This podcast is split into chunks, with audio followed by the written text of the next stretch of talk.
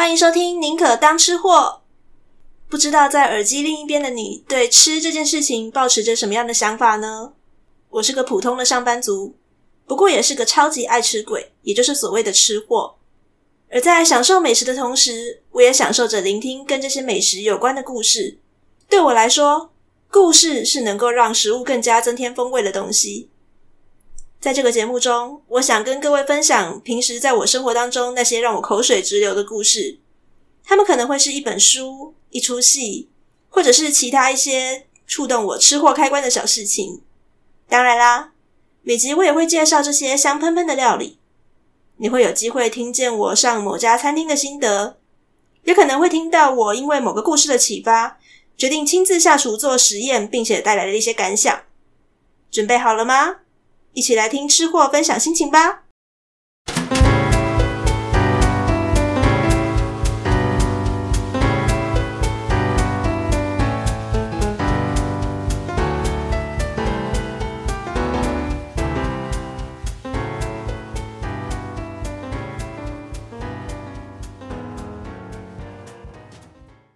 欢迎收听《宁可当吃货》，各位中秋节快乐！我今年的中秋节连假并没有回老家，原因就是因为我还没有打疫苗嘛，所以我很怕，万一舟车劳顿这样子，可能会在不知情的状况下呢被感染。那我感染没有关系啦，但是家里面还有比较大的老人家，我就很怕，万一我把这些病传给了老人家，那他们抵抗力也比较差，怎么办呢？所以妈妈就跟我讲说，嗯，算了啦，你也不用回来了。那到目前为止呢，我都还没有吃到柚子烤肉。哎，好啦，公司有在放假之前呢，稍微小小的烤肉一下，但对我来讲，那个就是铁盘烤肉，不太像是我们真的生炭火的那种烤肉。所以过中秋节的气氛还是稍微差那么一点点。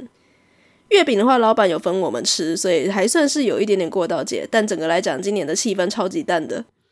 那我就想说，好啊，那不然我们就明年再来讲中秋节喽。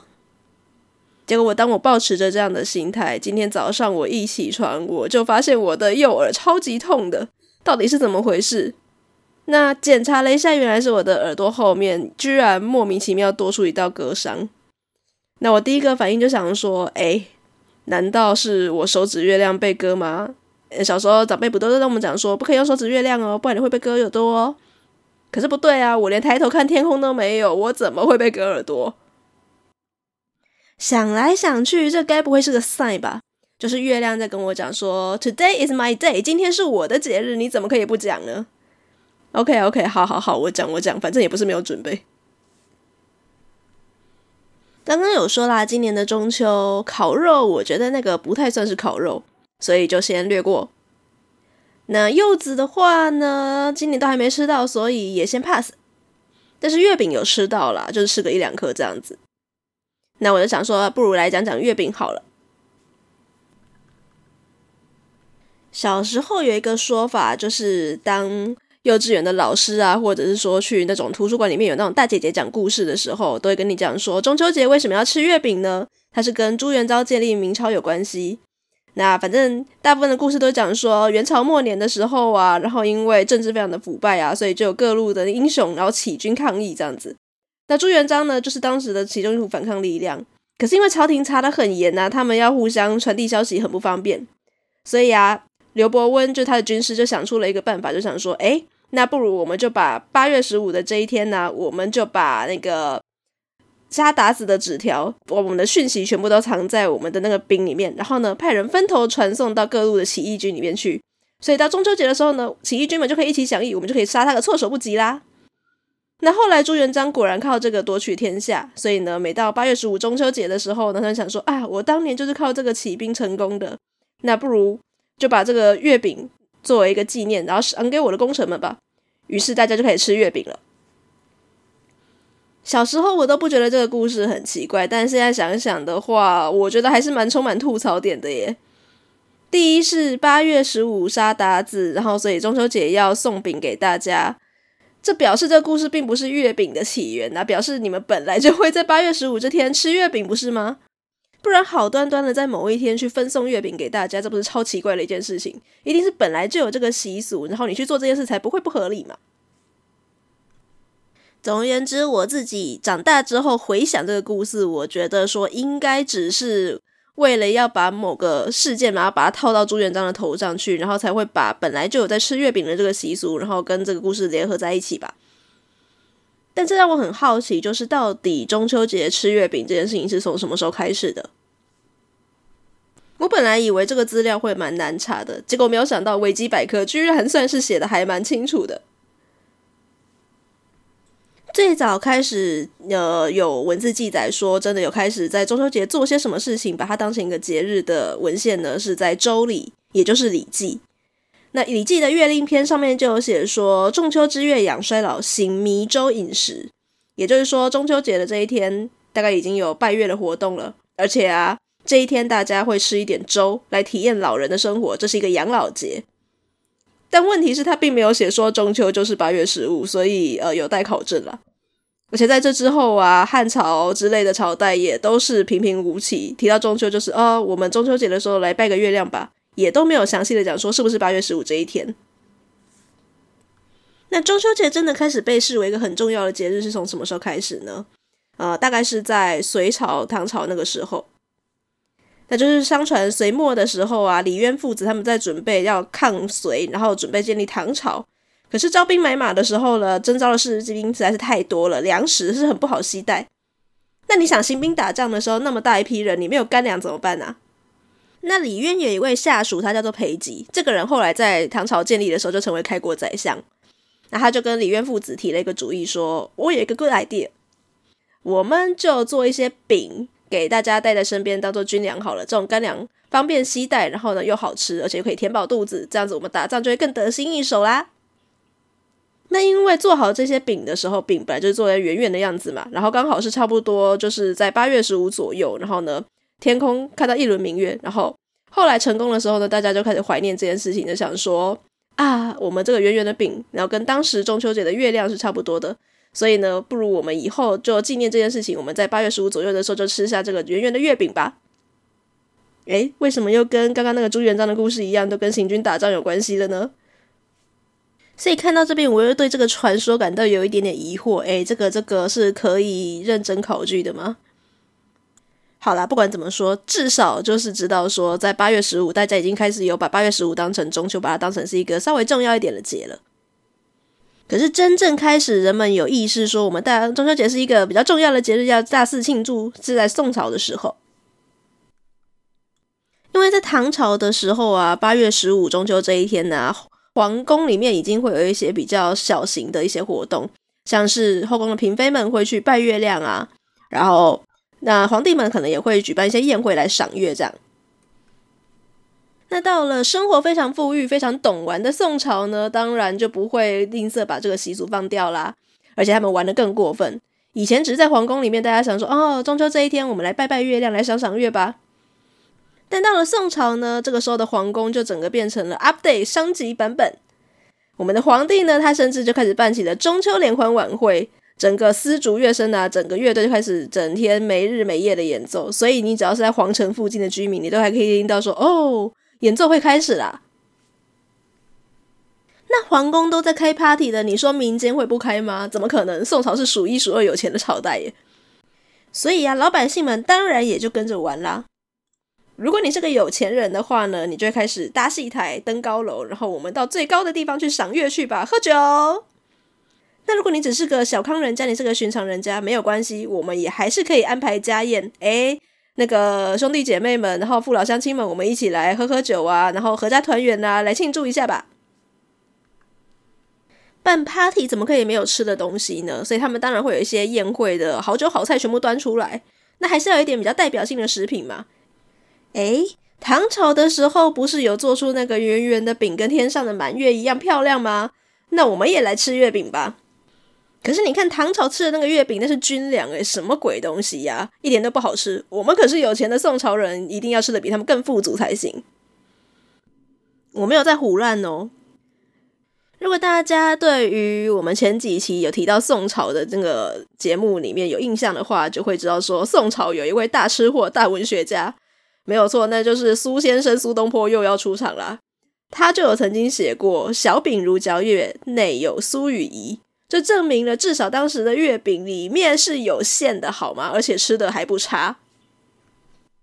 那到了元朝，虽然这是一个蒙古人的朝代，但是你要知道，元朝也不过才统治中国大概五十几年的时间而已，这怎么可能影响得了汉人的习俗啊？所以元朝当然还是有过中秋节的习惯。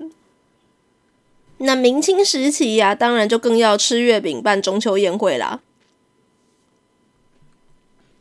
我这边查到了一个很有趣的资料，各位吃货们知道，在明清时期，你要送给亲友们的一些食品，除了月饼以外，还会再送什么东西呢？提示一下，这也是一个跟月亮一样圆圆的东西。嗯，我好像听到有人开始在碎碎念说，这算什么提示了？对啦，如果能够根据这种提示就猜得出来的话，我只能说你真的是非常厉害。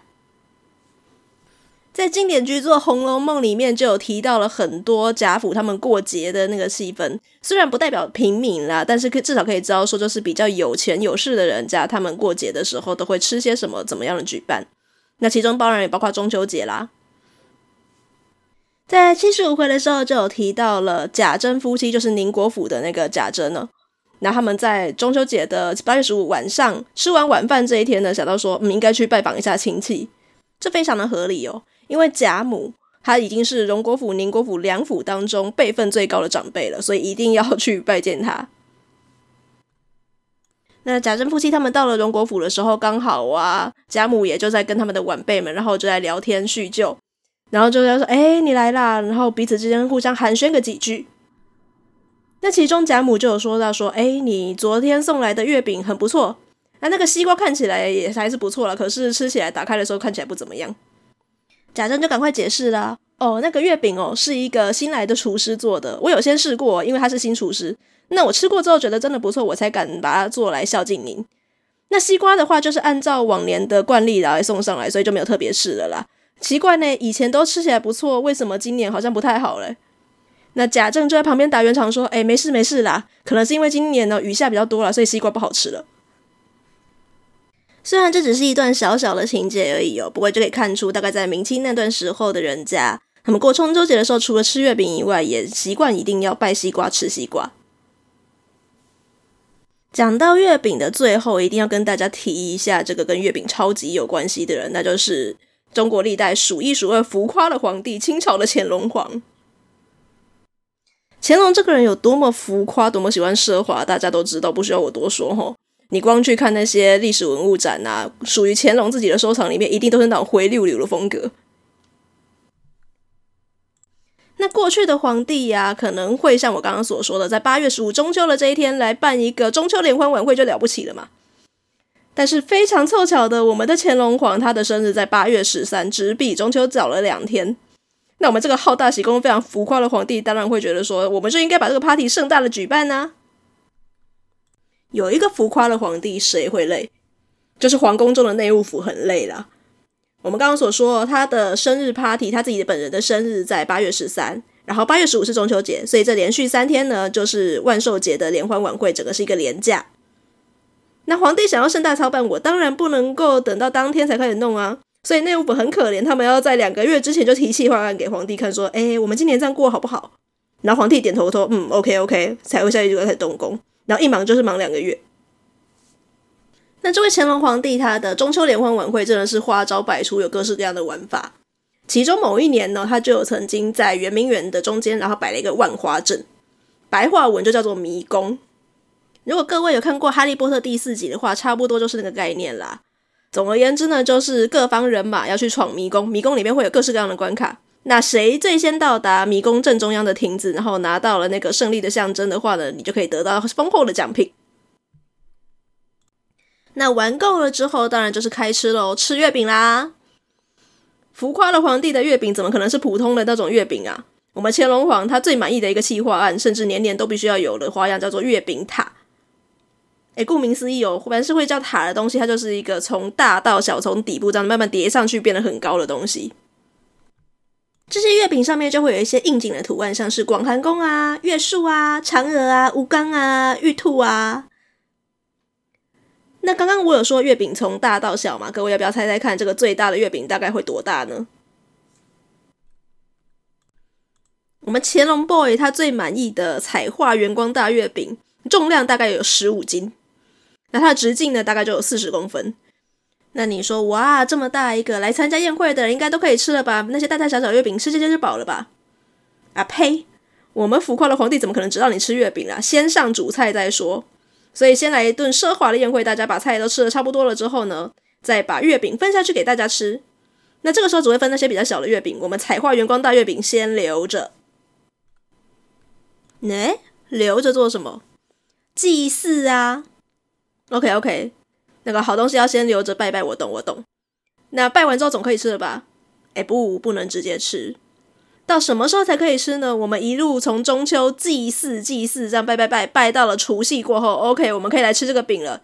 那乾隆皇帝就会说：“嗯，我把这份恩赐赏赐给我的臣民们，切成很多小块，然后呢，依照他的亲信大小，如果你是个大咖，分大块一点；小咖就分小块一点点。”那这份来自皇帝的好意，并且呢，拜了五个多月，吸收了天地祭祀精华的饼，请你通通把它吃光光哦。各位听到这边会不会觉得有点好奇啊？清朝又没有什么冷冻技术，虽然北方是比较冷一点点，没错啦，但放五个多月的饼要怎么保存呢？所以里面就会放了大量的猪油。我本来只打算讲刚刚前面维基百科的那些东西，以及《红楼梦》的那一段那个西瓜配月饼的故事而已。乾隆皇这一段呢，是我后来看到了师大的李淳于老师，他有出了一本书，叫做《大清盛世忙什么》，写的真是太有趣了，所以就把它加进来。各位如果有兴趣的话，也可以去找那本书来读读看哦。好啦，相信听完这一集之后，可能本来没打算吃月饼的人都有点馋了。这集的好处告诉我们什么？就是你只要是个圆圆的东西的话，都可以跟中秋节扯上一点关系。所以各位去找点饼来吃吧。晚上就是中秋佳节了，祝各位愉快。宁可当吃货，我们下次见，拜拜。